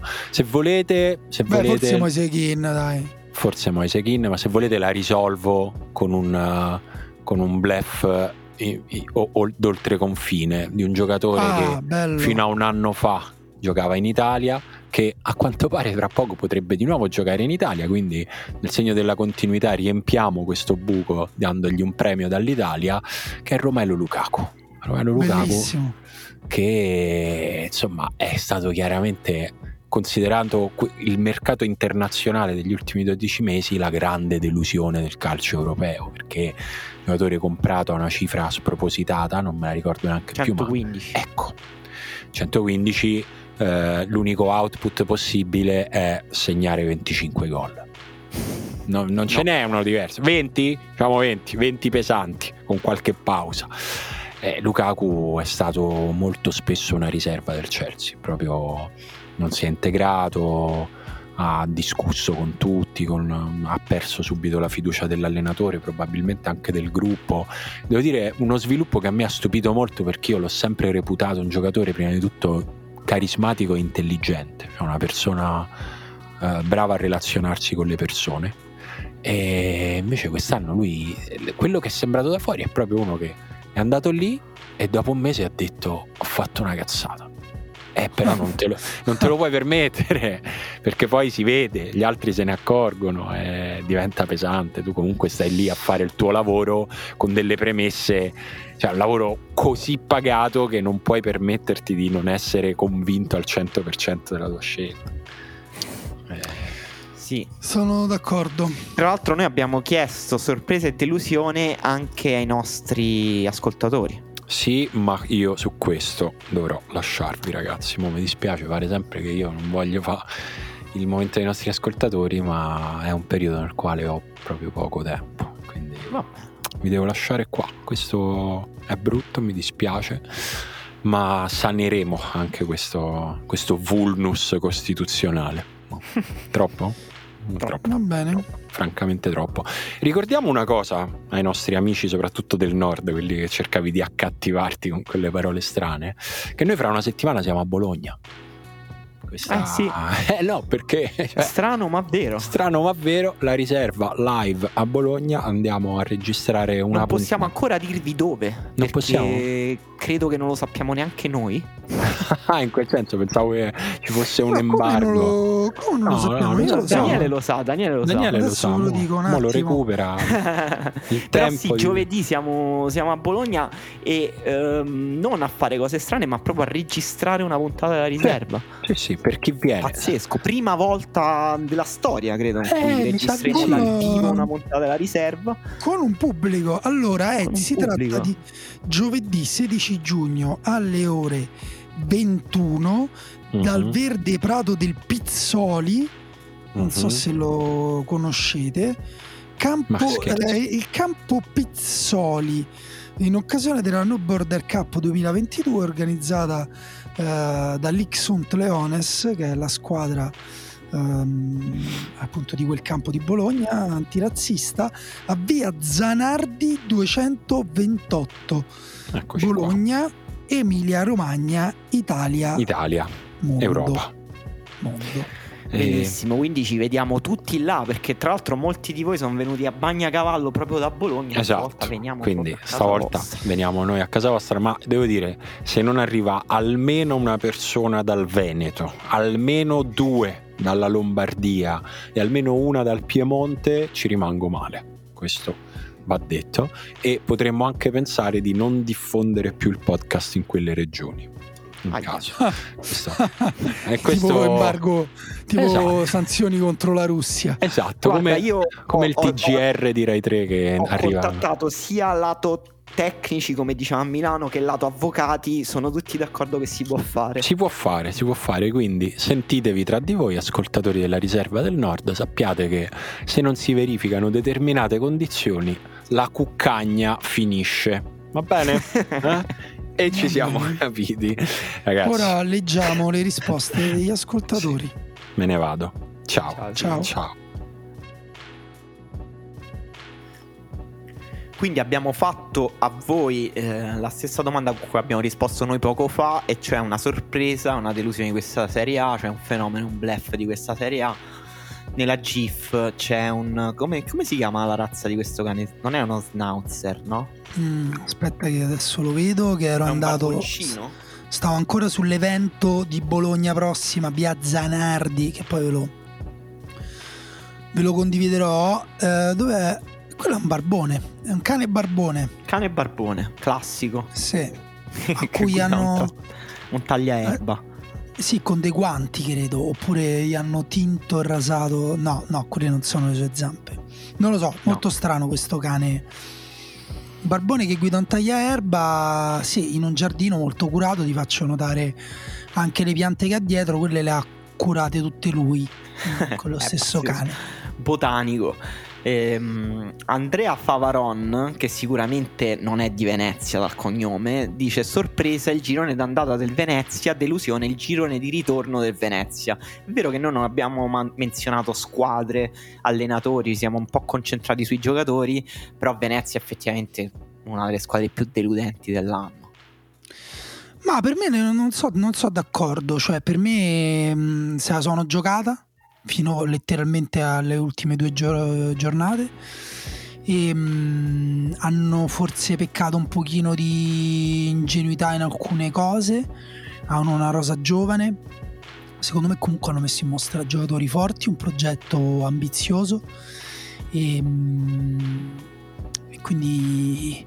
Cioè, Il, il futuro è dalla loro parte, si dice in Cioè, questi per me- casi. Per me, scusa, ma è stata molto più una delusione la retrocessione di Genoa e Cagliari che se me lo dicevi a- No, no, ad certo. agosto Due- dell'anno due scorso retrocessioni diverse, cioè retrocessioni Eh. diverse perché diciamo il Venezia per come aveva costruito la rosa all'inizio dell'anno diciamo questi o arrivano in Conference League o sono ultimi, sono ultimi alla fine, sono eh, rimasti ultimi, però è vero che in alcuni momenti dell'anno hanno proposto un bel gioco, hanno fatto quella cosa strana di esonerare Zanetti a pochissime partite dalla fine, Zanetti che tra l'altro è il nuovo allenatore dell'Empoli. Cosa molto strana da tutto, eh, però è vero che Cagliari Genoa, due retrocessioni molto più tristi, quella del Cagliari non ne parliamo. Sì, E sì, sì. Francesco, Francesco- invece dice sorpresa Vladimiro Falcone che si è guadagnato una porta in A per la prossima stagione, è vero. Delusione ad Ingeco. sull'ultimo uomo. Esatto, che l'ho consacrato. Delusione ad Ingeco, non tanto per noi interisti che eravamo depressi da questo scorso, ma per tutti quei commentatori che lo hanno fatto passare per un grande colpo quando in campo si è presentata poi una salma incapace di compiere il minimo gesto No, ma tecnico questa- sensato. Eh, sì, Gianluigi G dice: Ho l'impressione che Simone si arrabbierà molto. Ma mo mi arrabbio. se- Ma come ti permetti, Salma? Allora, quello è Geco. Cioè, Geco è uno che scopa col cazzo mezzo moscio, va bene? Però scopa, cioè gioca a calcio, gioca bene, fa i gol. Ha fatto. Quanti gol ha fatto Ema? In questa Eh, stagione mm. de- deludente. Do- più doppia di cifra 10. sicuramente, Eh. sì, sì. Cioè, Non voglio dire, di ehm, l'Inter ha avuto dei problemi che andavano bene al di là di Geco. Geco è un riferimento, quindi sui lanci lunghi, mette giù la palla, fa il trequartista. ehm, 17 uff, stagionali, 13 in Serie A. fa- ecco, 17 gol stagionali è una delusione. Fa regista offensivo. E poi in area di rigore è sempre stato quello che un gol lo caga- se lo caga e un gol lo segna, cioè non è che, anzi pure più di uno. Cioè prenderlo o lasciare, l'avete preso, eh, mo che fate? Lasciate. E Eh, questa Alberto, è la, la difesa di eh, una persona che poco fa ha indicato Geco tra le delusioni dell'anno.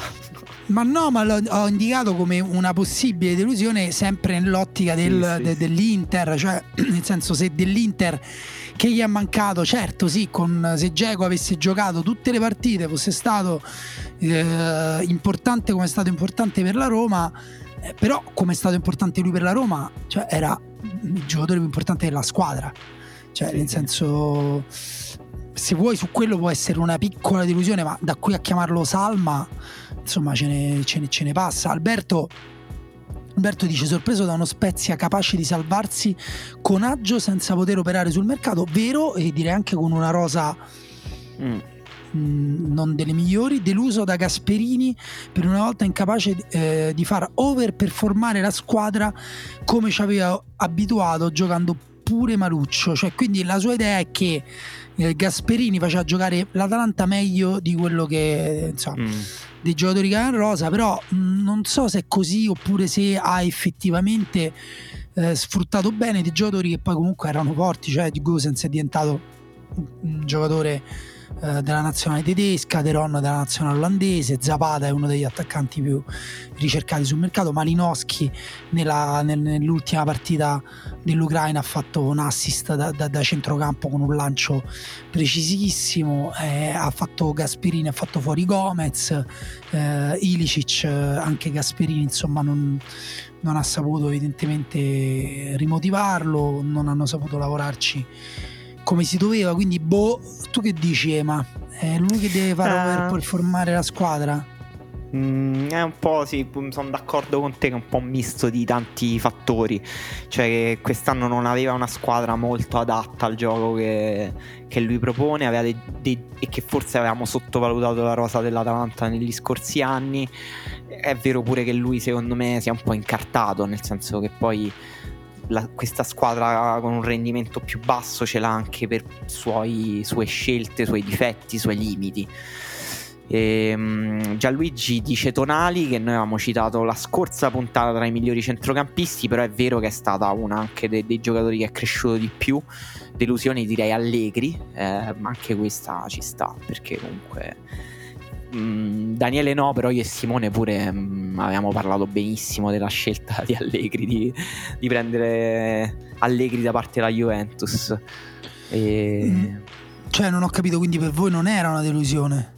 No, no, sì, sì, per me è delusione, sì, cioè rispetto sì, sì. alle aspettative che avevo, insomma, ah, totalmente. sia a livello di risultati che di gioco, eh. cioè la Ma Juventus esatto. ha fatto pochi punti e ha pure giocato molto male.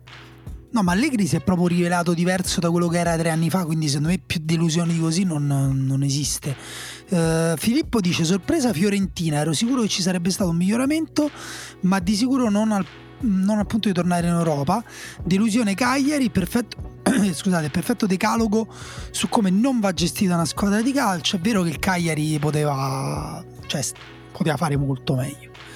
C'è mm, stata una Madonna, delusione. Sì sì, Qua Simone invece Simone infatti. Sì, infatti fa solo delusione. Simone dice Cagliari facile facile, un giocatore ancora più facile, uno qualsiasi del Cagliari.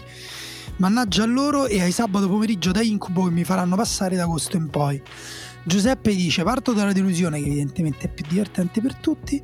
Per me, soprattutto l'Atalanta, in caduta libera nel girone di ritorno. Onestamente, non me l'aspettavo e qua appunto fatto tutta un'analisi sull'Atalanta. La sorpresa invece è il Verona di Tudor, allenatore molto sul pezzo, squadra divertente e aggressiva. Grande stagione in termini di gol del Ciolito Simeone. Ma scusa, Tudor va via dal Verona, Emanuele? Sono un po' disinformato su questa cosa. Sì, sì, sì, eh, hanno preso Cioffi. Mm, e dove va Tudor? Eh, non si sa ancora, dicevano Bologna, eh, però ancora non si sa niente. Vabbè, cioè, al Bologna poi alla fine sembra che stia rimanendo Mihailovic per il centesimo anno consecutivo. Quindi eh, al Verona dice Tudor aveva detto non, non ci sono più i presupposti. No, non lo so. Ah. Sono quelle cose che proprio sono difficili da interpretare da fuori.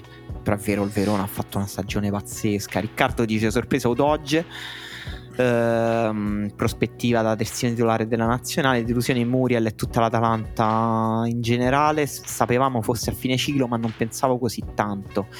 Eh, Andrea dice sorpresa la Salernitana sicuramente, sì, cioè l'avevamo tutti data per spacciata, ma non quando avevano 8 punti, ma quando proprio stava cominciando il campionato.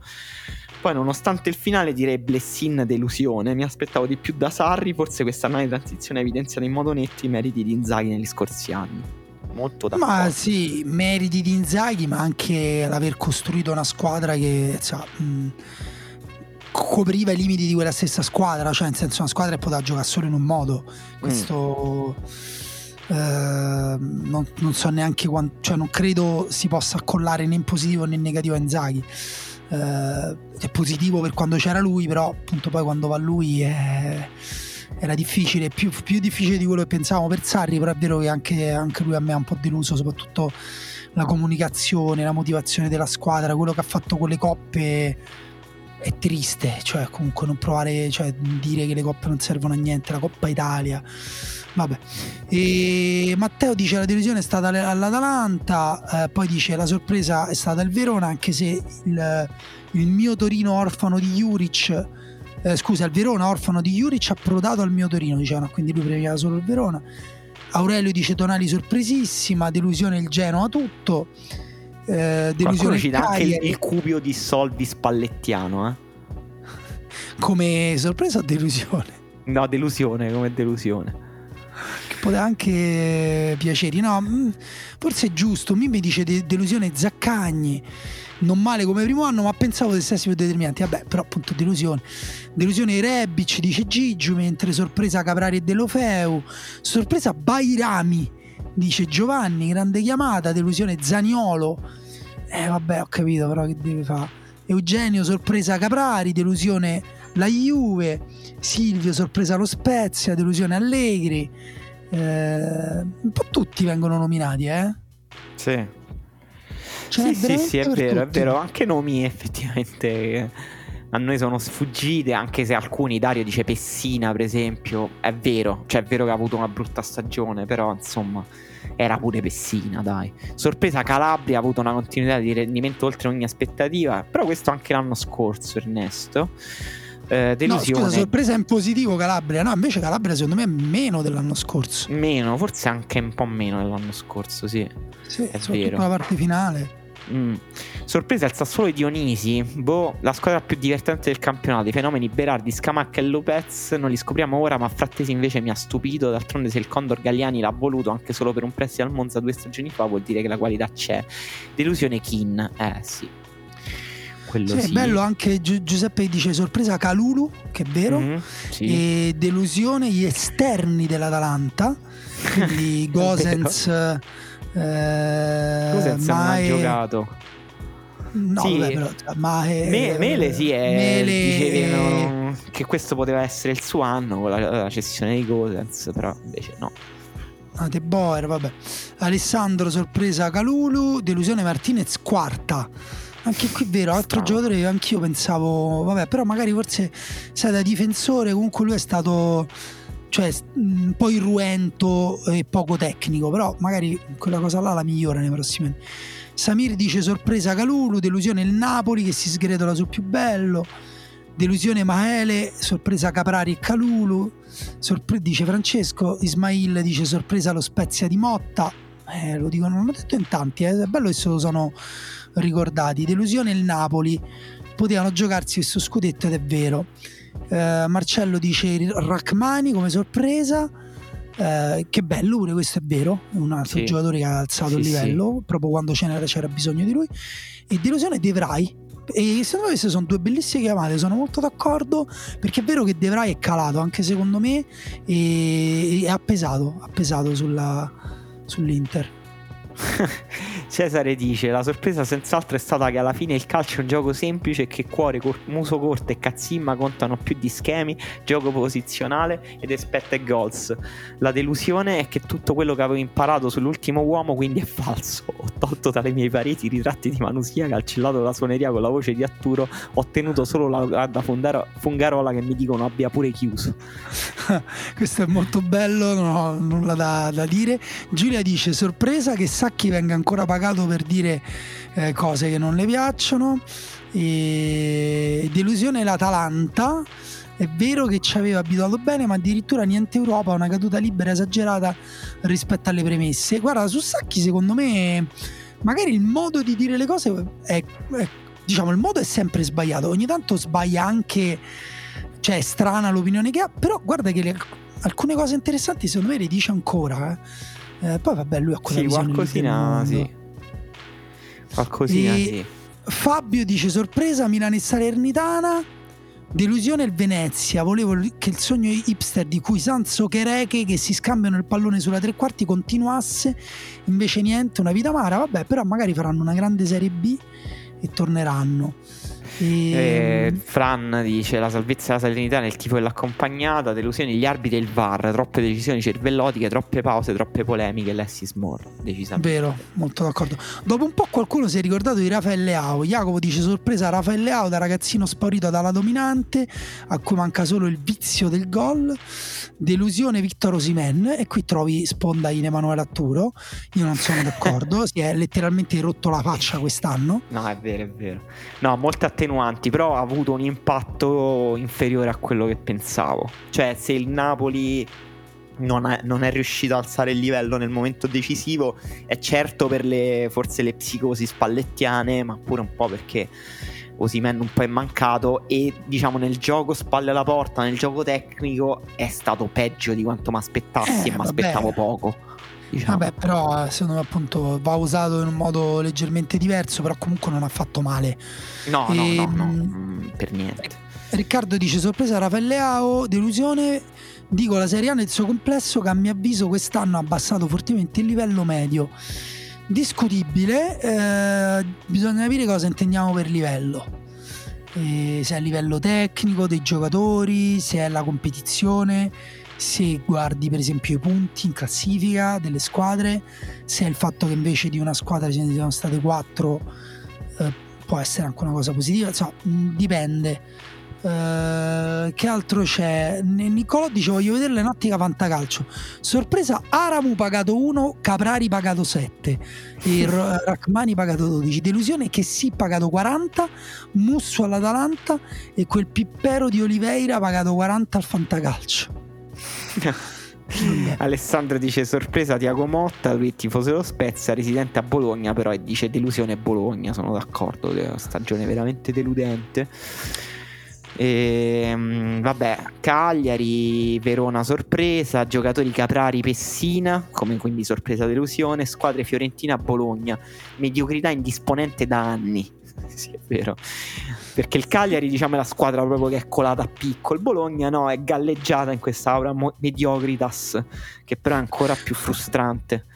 Ok, allora guarda, io direi di chiudere con questi due. Uh, uno è, dice Dario, che dice sorpresa, i guai legali di un uomo serio come il Viperetta, quasi un po' crudele. Delusione l'uscita dal campionato di un potenziale top 10 mondiale come i Kuluseschi, da una società che riesce sempre a confermarsi come il male. Quindi un'opinione sta- E poi andrei con Mochele, che invece fa due chiamate super hipster. Sorpresa Sabiri bel giocatorino. Beh, incredibile. sì, sì, bel giocatorino direi. Anche la sua delusione è male. Credevo che avrebbe già spaccato quest'anno, ma a parte qualche lampo a metà stagione ha finito il campionato in calo. Guarda, Michele, sono d'accordo con te, Michele, sono d'accordo con te che pure mi aspettavo di più, però non l'ha, cioè, non l'ha fatto giocare eh, italiano, cioè non, non gli piaceva. Mm. E poi alla fine invece si è comunque conquistato più minuti in campo. Poi da qui all'essere decisivo, al fare cose, per me è anche un po' il gioco di italiano che è poco qualitativo per, mm, nel, nel, nella tre quarti e nella fase offensiva. Quindi lui comunque non è un giocatore solo verticale, solo dinamico, solo corse nello spazio come se non ci fosse un domani. Quindi eh, resto in attesa del suo prossimo anno. Non so, ma se tu avevi un commento invece, il tuo commento preferito concludere. Io quello di Mochele era il mio preferito. Eh, mi mh, mm, chiudo con Giuseppe che dice pallone d'oro a sorpresa. Pier Calulu detto Pierino. Non lo sapevo, quindi mi piace molto che il suo soprannome sia Pierino. Eh, chiuderei anche così, sì, eh, dandovi appuntamento a quelli che ci sostengono su Patreon lunedì e a tutti gli altri mm, giovedì, venerdì, giovedì di persona, dal vivo, fisicamente, a Bologna e poi manderemo l'evento sui social, sulle pagine, così avrete anche l'indirizzo preciso da salvarvi e invece per chi non verrà a Bologna comunque uscirà la registrazione della puntata poi il giorno dopo. Va bene, sei stato perfetto e quindi possiamo dire ciao. Ciao, ciao.